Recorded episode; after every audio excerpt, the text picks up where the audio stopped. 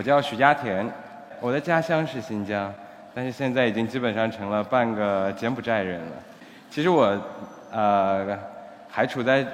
还处在语言转换的这个 时间段里，因为我在柬埔寨的这几年时间里，对我来说最大的伤害就是把我整个的语言系统摧毁了。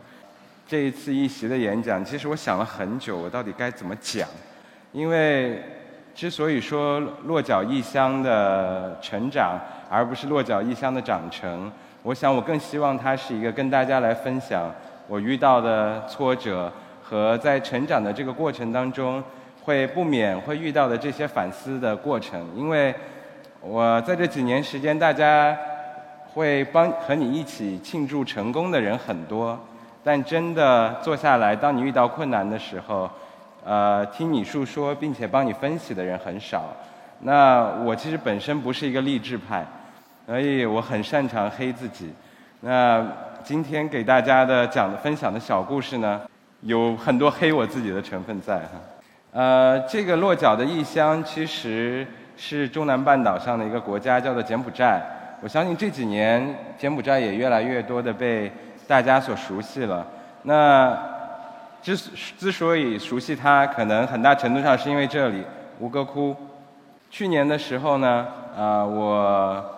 呃花了两个星期的时间，选择了几个我觉得非常有特点的在柬埔寨的城市，连续十四天时间骑行了一千四百公里，去探索了整个这个国家，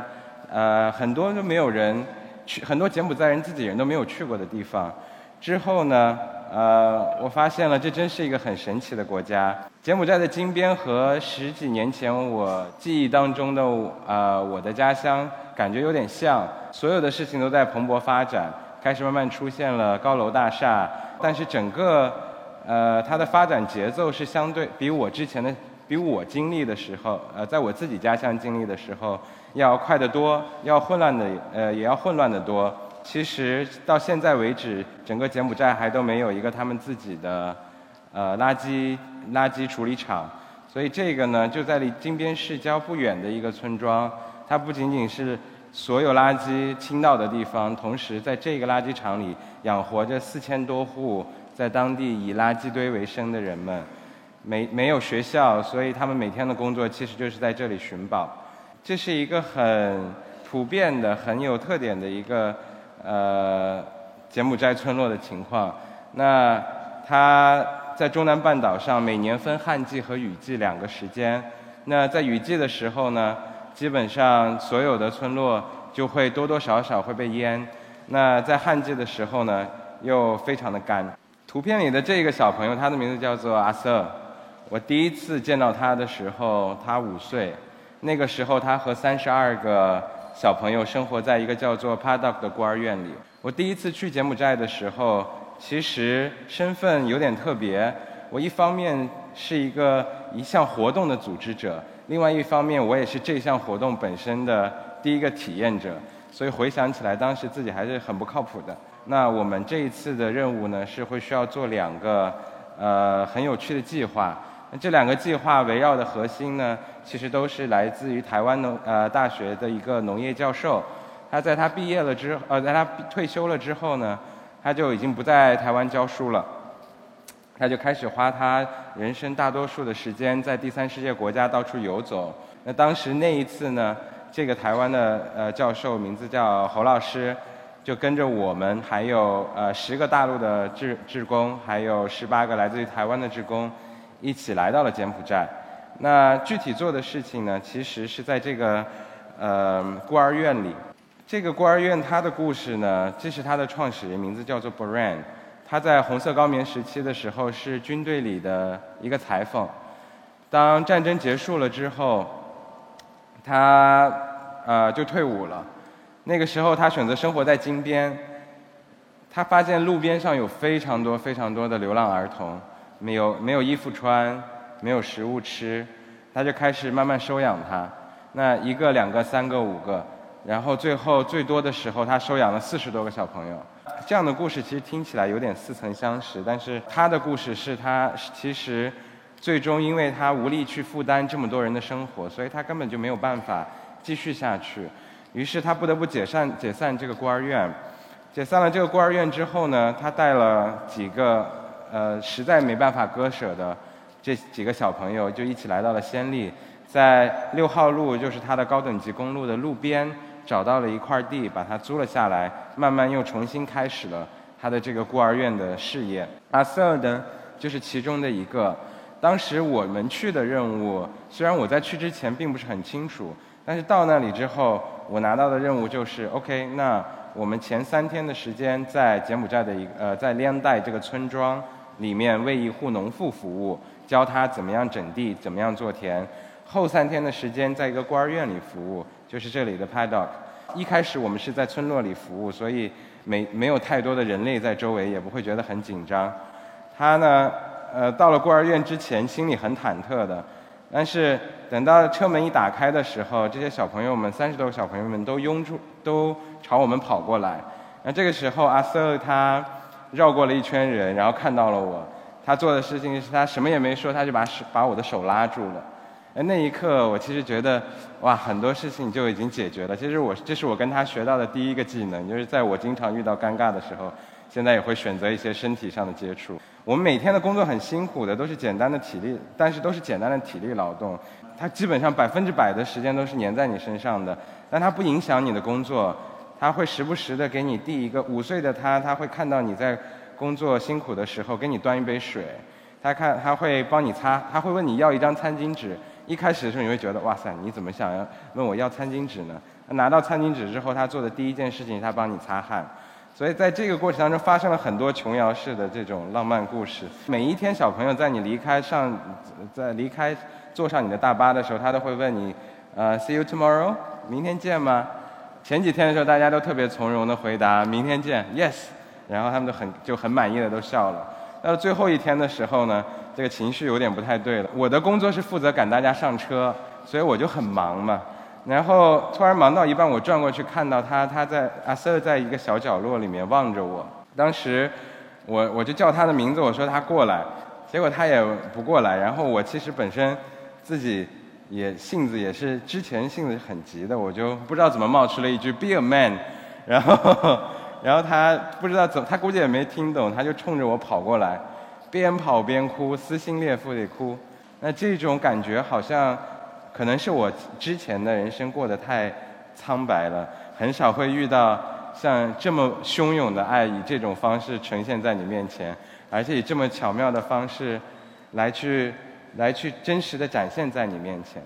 那简单的讲两句，当时我们其实具体做的工作是什么哈？我自己本身是学文学的，英国文学的，然后对于工程什么的没有任何概念，对于农也从来没有想过我会做任何关于农业的事情。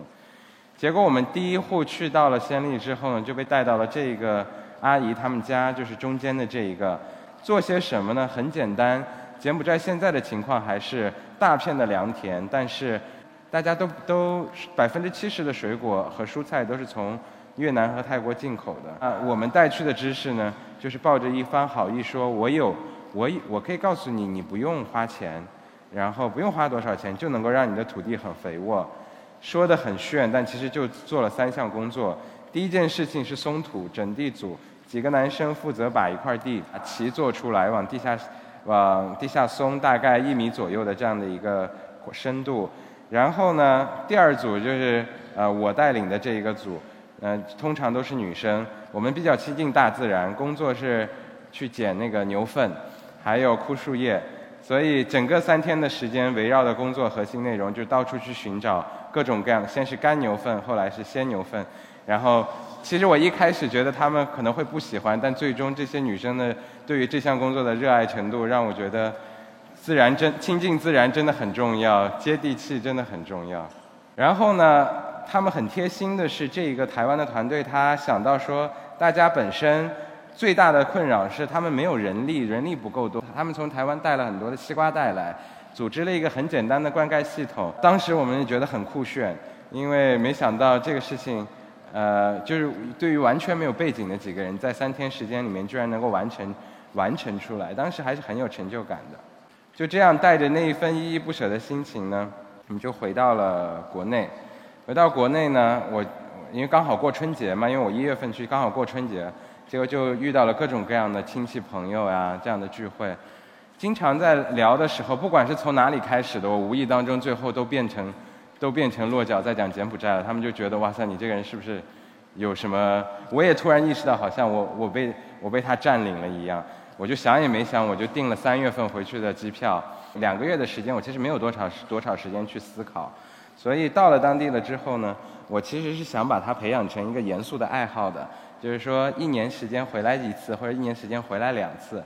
结果后来呢，我跟很多朋友在聊天的时候，哪怕就告诉他这些，简单的告诉分享给他我第一次遇到的人、见到的事，还有这些故事，他们就能够两眼泪汪汪，然后说一直在问我说你下次什么时候去？当时我觉得其实我很幸运，我有机会能够在这个年龄体，在那个年龄的时候能够体会到这些。所以你们能猜到，第一件事情我落地了之后就冲回了之前我们服务的那一家村庄。那家村庄，呃，带着我的翻译去了，到了村庄了之后呢，那番景象真的很让人痛苦。但是我们之前辛辛苦苦在三个月之前做那片田呢，全都荒了，什么都没有了。之前的 PVC、西瓜袋、灌溉系统全部都没有了。那个时候其实我是很还没有直接面对这次失败的勇气，因为我还多少自我感，后来自省，觉得那个时候并不清楚为什么自己要再回去。到底你的初衷是什么？之后呢，我们就跟他聊天，跟那个寡妇。我本来是很生气的，是我觉得，哎，你这个人不珍惜啊。但是后来见到见到那个呃哦，我刚才没有讲，其实我们帮助的那一户阿姨，她自她的丈夫是在我们去之前的三个月被蛇咬死了之后，没有及时治疗，最后全身感染就病死了。呃呃，我们跟她聊聊完了之后，她就说，我说为什么你要收起来？她看到我了之后，她心里也有一点尴尬。她第一件事情是把我带进了她的房间里，我看到所有的 PVC 和西瓜袋都整齐地放在了她的那个高脚屋上。当时我就问她为什么，她说他一开始不讲，后来告诉我，其实他的邻居是他之前丈夫的弟弟。那有一天喝醉了之后，他就过来说：“为什么有一群人来帮你们？你到底做了什么？为什么别人不帮我而要帮你？”之后，本来作为一个农村妇女，她的地位就很低。所以心里面，他就说，她告诉我的原因是她害怕她的弟弟过去把这些农具在天黑的时候偷走了，我们给他的东西就都白费了。听到这个的时，听到这一番话的时候，当时我很震撼。然后我其实脑子里也很乱，那一次去了一个多星期，然后呃我就回来了。回来了之后呢，其实经历了经历了几个过程。我一直在反思，说到，因为我经历的那个过程是我在质疑第一次我的体验是否真实，我在质疑我第一次看到的东西到底是不是他是不是别人编演出来的。那这种质疑，我觉得生活在我们现在的这个社会环境里是很正常的。我觉得你始终没有一个值得让你深信的东西的时候，你很容易就会有这样的质疑声。我做的事情呢，是。呃，我通过聊天，然后再聊天，然后再聊天，最后发现，实际上，呃，对于我来讲，其他的事情我不能肯定，但有两点事情是我很肯定的。第一个，我非常喜欢那个正在帮助别人的自己。第二件事情呢，是我没办法骗自己。重要的是，我最终希望看到的，还是他们因为我们而生活上带来了很大的改变。于是呢，我就拖了几个朋友下水，说这个事儿我们怎么做？我告诉了他们，我们看了我看到的情况，我没有隐瞒。那做这件事情的时候，我们就在徘徊，说我们到底是以一个非盈利的形式来做，还是以一个盈利形式，一个企业的方式？因为当时接受了很多关于公益啊、企业这样的熏陶。最后呢，我们最终决定，我毅然决然地选择了企业。我当时有一个简单的逻辑，我说好。那我们既然要到当地去，那就必须要在要就要做有质量的计划，要做有这样的计划，就要要就要就要做高就要要下大力气，那就需要钱。那这个钱从哪里来呢？找一堆人告诉你说，你去柬埔寨，你给我我要去柬埔寨帮别人，你来捐我一点钱好不好？这个事情明显是行不通的，连我都不会。所以我说，不如这样吧。我觉得在第一次的体验当中，我把我自己都摧毁了，改变了。那不如把这个体验送给别人好了。那这个体验本身是有这个价值的。那它既然有价值，我觉得我们就应该有能力把它变成价格。但同时也有不少人会提出，会问到你说，哎，我做的这件事情到底有多大的影响？所以实际上还有一个很重要的，他们来到这里的需求是希望他自己的这个影响力能够持续，所以我们就不得不要扮演另外一个角色，就是帮助他们实现他们这个这一个帮助别人的理想。然而它不是一件容易的事情。之后的这四年时间呢，从二零一一年到现在为止，有了这个规则，我们。从一开始的十个同学变学生，变成了到现在总共有四百二十五个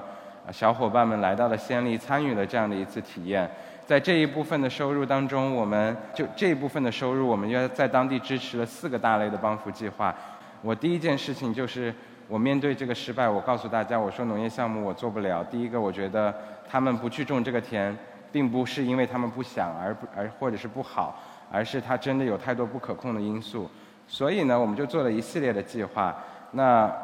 呃，这些计划包括我们在当地的孤儿院给他针对他们个案来针来发发展的一些自立计划呀。比如说 b o r a n 我们盖给他了，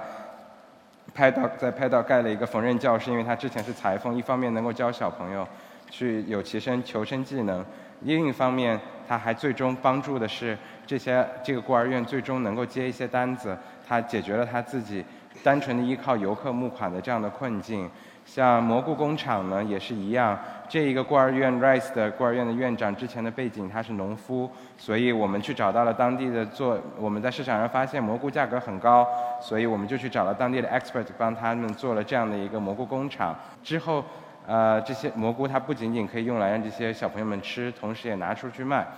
哇，每一个计划看上去单个单个的个体来讲，作为一个小计划来说，他都最终特别的成功。事情突，当时我们把我们的焦点都放在了孤儿院身上，感觉自己在做一件这个世界上最有价意义、最有价值的一件事情之一。然后也是在那个过程当中，我慢慢开始学习简语，了解了更多当地的文化。那直到有一天我回到 Padup 的时候，可能我有当时孤儿干预的孤儿院有三四个，所以我得来回跑。那有一天跑到 Paddock 的时候，我发现阿瑟不在了，我就问保润我说阿瑟去哪里了？阿瑟跟我说他妈妈把他接走了。当时我就崩溃了，我说他不是孤儿吗？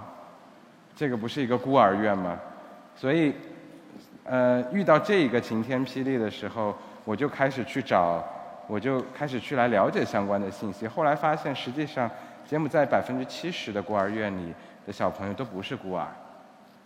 然后都是 street children，他家里可能很穷，没办法赡养他。其实我们在在这个阶段，我们发了第三个到第一个，我们是做农业；第二个 team 到第第六个 team，我们全部都是做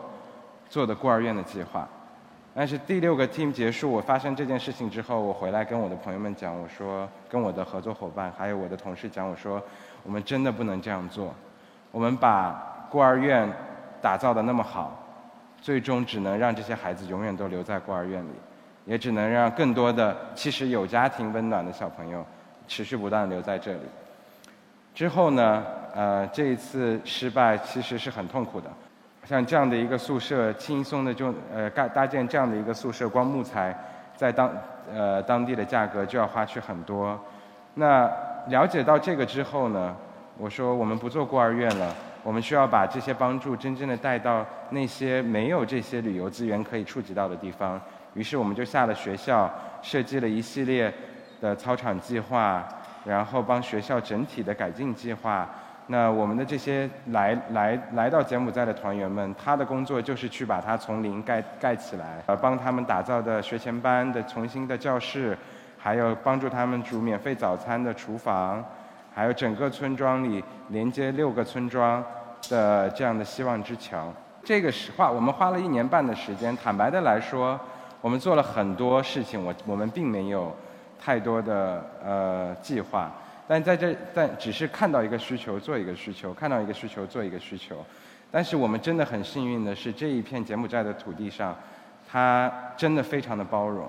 如果你如果不不知道自己要干嘛，在中国的一个村庄或者是哪里，一会儿说要干这个，一会儿说要干那个，估计你早就被赶出来了。但是在那里呢，你光可能走程序都已经把你走死了。但是我们真的运气很好的是，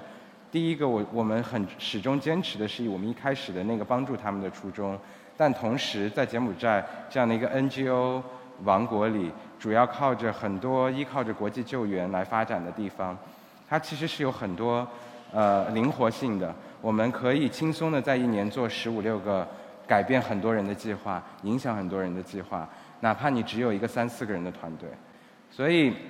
在这一年当中。在这一年半的试验期当中，我们其实百分之八十的项目后来我们都决定不做了。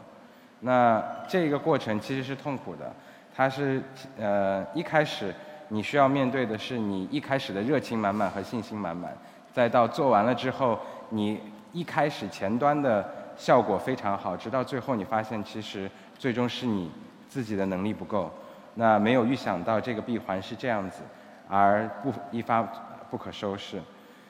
在这在这一些很多的失败当中呢，其实我们要说我在当中看到了什么，其实就是两句大白话，作为现在目前领导着我们在当地的工作团队里的核心思想。第一个，越是贫困的地区，它越其实需要高质量的产品。比如说，我们在做水水的时候，我们根本没有找任何的 NGO，我们第一时间找到新加坡国立大学的水务学院的院长飞过来。我们付他所有的人力成本，让他帮我们用设计一套最廉价但质量又又过硬的这样的一个水处理的系统。呃，如果我们要做整个校园的设计，我们没有 我们做的事情是我们和我的一个呃我自己的一个非常好的朋友，哥伦比亚大学的建筑系毕业的在建筑师，现在正在新加坡掌管着新加坡最大的一个呃设计设计师事务所，建筑设计事务所。把他叫过来，花两个星期的时间，用他自己的脑力激荡去帮我设计出来一套花最少成本的，能够让我建成的东西给到当地。为什么呢？是因为从那里我才真正开始意识到，我永远这一辈子不会是柬埔寨人，那我也一辈子不可能留在柬埔寨。呃，这个现在也说不准了，但是 至少当时我是这样想的。所以我意识到，其实我的工作最重要的就是让我自己有一天没有工作。所以你必然就需要面对你所有的失败，并且分享给这些人，让这把你的经验传递出去，让这些人知道他最终能够 take charge。那嗯，于是我们就有了第二条在柬埔寨当地做帮扶的一个核心，硬件投资很在硬体的这种搭建很快很有成果。比如说举个一组数据。柬埔寨小学的入学率现在已经达到了百分之九十八，在十年前可能也就只有百分之七十不到。那在短短的十年之内，所有的学校都盖出来了。但是我们遇到的困境其实有很多是在人身上的。我们经历了这样的一段时间，秉持着之前高质量的这种服务的态度，呃，其实给我们带来的好处有很多。当中一个最重要的好处就是，我们吸引到了当地政府和当地大型的国际 NGO，像联合国儿童基金会、世呃世世界粮农组织这样子的大型的呃 NGO 们的关注，开始慢慢慢慢我们有了配合，最终实际上我们并没有运筹多少钱，但是用我们之前的这些啊志工给我们堆攒起来的经历和学习的这些经验教训。帮我们打造了一系列可以有很强智力价值的东西，来帮助其他的那些大型的 NGO 来花钱。这个是在前几前几个月，我们第一个试点项目在啊完整运营了之后，这个校长在剪彩，他呃本来是要退休了的，然后呃我们跟他我们介入的时候，我们有很快的很愉快的合作，结果有一天我就又在问他说他什么时候退休的时候。他说：“只要你们在我就不退休。”那我告诉他：“其实我们一年之后就会退出了。那后面的任务还是你自己的。有了洁净的用水，整个之有了整个的呃卫生系统。这个是在当地的这些小朋友呃，在当地有一个有趣的情况。我刚才说了，其实实际上他们的教室是够的，但是他们教师资源是不够的。但但是相反的是，他们的考试很严格，所以出现了很多。”经常在我们学干预学校这些政府小学里面出现的情况是，这些孩子上一年级要上四五年。你想想，一年级上了四五年，小学毕业的时候多大了？那个时候他还有必要继续再往下上学吗？肯定就没有。于是呢，抓住这个问题，我们跟 UNICEF 而联合国儿童基金会就推进了一套它的软实力的建设和学前班的建设，希望在让我们一年级的小朋友能够在之前就能够接受很多规范的教育。之后一系列的东西，我们在不断的反思，不断的在考虑考虑，最终，呃，现在我们 GLA 在当地的这一个团队呢，已在独立的发展机构已经成了单定单独的一个机构，叫做中检青年友谊基金会。那我们更看重的其实是它能如何能够帮我们把当地的这一群柬埔寨人的实力也能够带起来。其实最终也是在我们最终的为我们最终的退出做准备。我们在这个过程当中，一方面呢是在持续在在专注于在当地的发展计划。我自己内心其实是很愧疚的，最大的愧疚来源于我一批一批来的志工呢，他每次做的项目虽然都不一样，但是并不是每一个项目最终都是成功的。也就是说，我帮助他完成的第一件事情就是他知道他其实帮助别人的这个过程是很快乐的。但是第二件事情，我。我他希望我能够通过我来帮助到当地人的这个计划，我时常在之前的这一段时间是一直失败的，一直在反思的过程。但是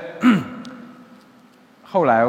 我回来跟我的同事们讲，我说实际上你知道吗？我也远远没有想，四年前的我也远远没有想到我会做这些事情，呃。我也没有想，我觉得这四年当中给我最大最大的力量来源于，我开始忘记了失败的恐惧，我不害怕在过程当中这这一项失败本身会给我带来的阻挠，所以这一些变，那它最终带来的其实是持续不断的变化，这些变化不和这些我们把所有的失败的案例变成了给这些年轻的中学生们、大学生们的教材。我进去的第一件事情就是告诉他们，当年我们是怎么败的。那我们为什么你现在要做这样的一个项目？如果你要去拯救世界，我帮不了你，但是我让你看到你该怎么做，你你需要具备什么样的心态来去继续往前走，才是最重要的。现在这些孩子们也在全国各地，呃，全世界各地发展着，然后做着很多，不仅仅有的再回到了柬埔寨，有的呢，他也。持续的在其他的国家，在自己的社区里做着很多有意义、带来改变的事。那最终，其实归纳一下，在这几年我们的主线，那它永远都是围绕着我们，并不是一个永远都想要待在柬埔寨，帮助这个国家最终成为柬埔寨人的这样的一群年轻人。我们其实普遍在我们身上来的这凝结的这四百多个年轻人，都是热爱这个世界的人。我一直都在告诉他们。我始终相信，能够让世界变得更好的人，也一定是能够让我们自己的家园变得更好的人。GLA 围绕的这个主线呢，不是一个人的事，它是大家的事。那我们很害怕改变，在很大程度上是因为很难直面、很难当着所有人面承认我们当年有多失败，吸取了多少多少的问题。那我其实也是在这个过程当中，也不是一次就。就很坦然的面对他的，我觉得真正给我力量的是，这一个初衷，你只要不要忘记，所有的好的想法都是从一开始你有了它，然后经历大家的质疑，最终变成了一个大家所有人公认的常识。所以在这在这未来的这条路会走到哪里，我现在说不好，但是它一定会是一群人在想着办法，做着一群正在改变着这个世界的事情。随着 GLA 走的这群人，他绝对不是我们这四百多个孩子们，而呃，或者是我们，还有我们周边的这些，整个的社会，都需要，都希望大家能够参与到当中来。那最后，我用 John Lennon 的一句话作为结尾：一个人的梦想，他永远一个人在做梦，永远是在做梦。但是当所有人都在做同样一个梦的时候，它就会变成现实。谢谢大家。